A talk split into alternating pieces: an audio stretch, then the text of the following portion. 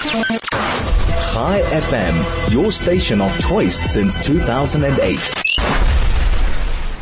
Joining us now is Professor Sam Lehman-Wilzig, who's the former chair of the Israel Political Science Association and Political Studies Department. Professor, very good afternoon to you and thank you so much for taking the time to join us.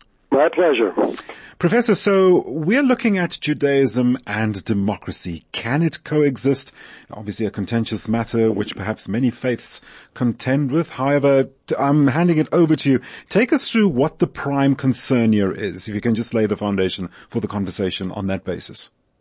Would you say the prime concern related to what's going on today in Israel or the Jewish tradition, political tradition? Well, in, in, in Israel, Jewish, let's look at it holistically. Let's look at it as a whole. Well, the issue today is uh, whether um, what the government is trying to push forward uh, will basically undermine the checks and balances and, and separation of powers, which would give too much uh, authority or always complete authority, a monopoly of authority right. to the government uh, mm-hmm. and to the Knesset. And basically, the government runs the Knesset, so that would be one branch of government which basically would run everything, and that's that's the claim uh, against the uh, program that the government is trying to push through in weakening the Supreme Court.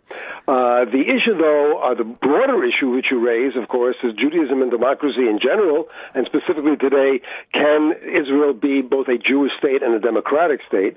Right. Um, and, mm-hmm answer is that if you look at Jewish history, and I'm mm-hmm. talking about 3,000 years going all the way back to the Bible, you will find many of the principles of democracy in the Bible itself. This does not mean, of course, that anybody had elections like uh, like we have today. Right. But then again, neither this, the Athens have elections 2,500 years ago, and that's considered to be the fount of, of modern democracy.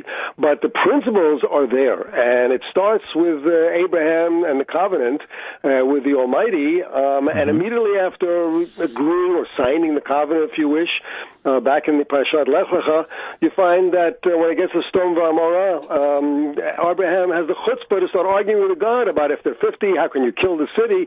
If they're 40, 30, it was almost like being in the shuk, right? You know, getting God down. Right. And the question is, where did he get the chutzpah from? And the fact is, the covenant means that there are now two sides.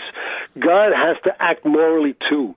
And if a human being feels that God is not acting uh, morally, then at least, at the very least, he's, he can, he should open his mouth and protest about it. So that, as we say in Hebrew, alachad kama v'kama, that's true with a, uh, a human flesh and blood leader, that if the, if the leader is not acting morally, uh, uh, we should basically open our mouths.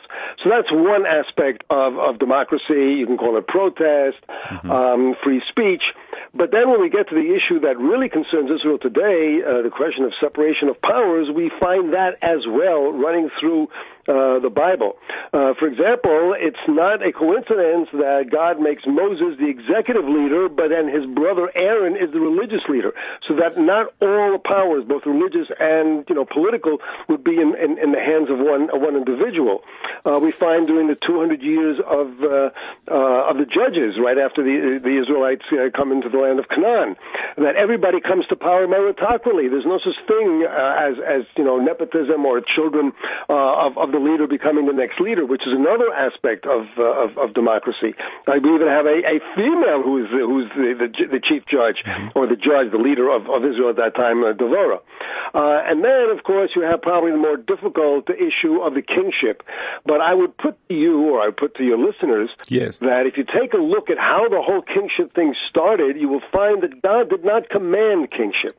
It was the children of Israel who came to Samuel and said, we have a balagan here. We have anarchy. It's almost civil war. We need a very strong leader. We need a king. Mm-hmm. And Samuel turns to God, and God said, "You know something? If they want a king, give them a king." Doesn't mean that God is commanding the king. Mm-hmm. I would even go so far as to suggest that they want a king. Well, let them learn what a king means, and immediately the Israelites learn. Saul, King Saul, was a mess. Mm-hmm. King David did all kinds of you know bad things. Uh, Solomon had his children who uh, were fighting, and then the kingdom the kingdom split into two. So you find here that even the idea of kingship is not something that is commanded by the Bible, but it's something that I would almost go, almost go to say is tolerated by the Bible. And the last example I would give for now, uh, if you can mm-hmm. ask further questions, I don't want to just continue this as a monologue. oh, sure Carry on, the classic example is the book of Mac- is, is the is Hanukkah and the book of Maccabees. Now there are two books of Maccabees.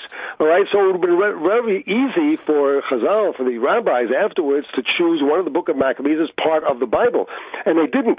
Hanukkah is the only holiday in the Jewish calendar year which doesn't have a book for it. All right, Esther has a book for it, and the others have books uh, books for them as well.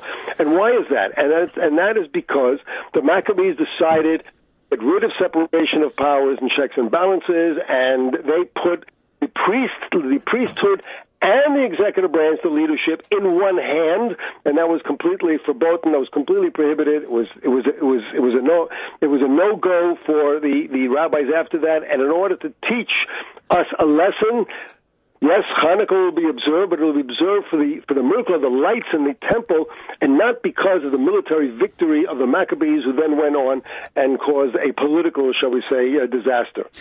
So I think you find from many different directions, and that's only in the biblical period. I could go on uh, with, with the medieval period and even the earlier period, the Talmudic period, which, with examples like that.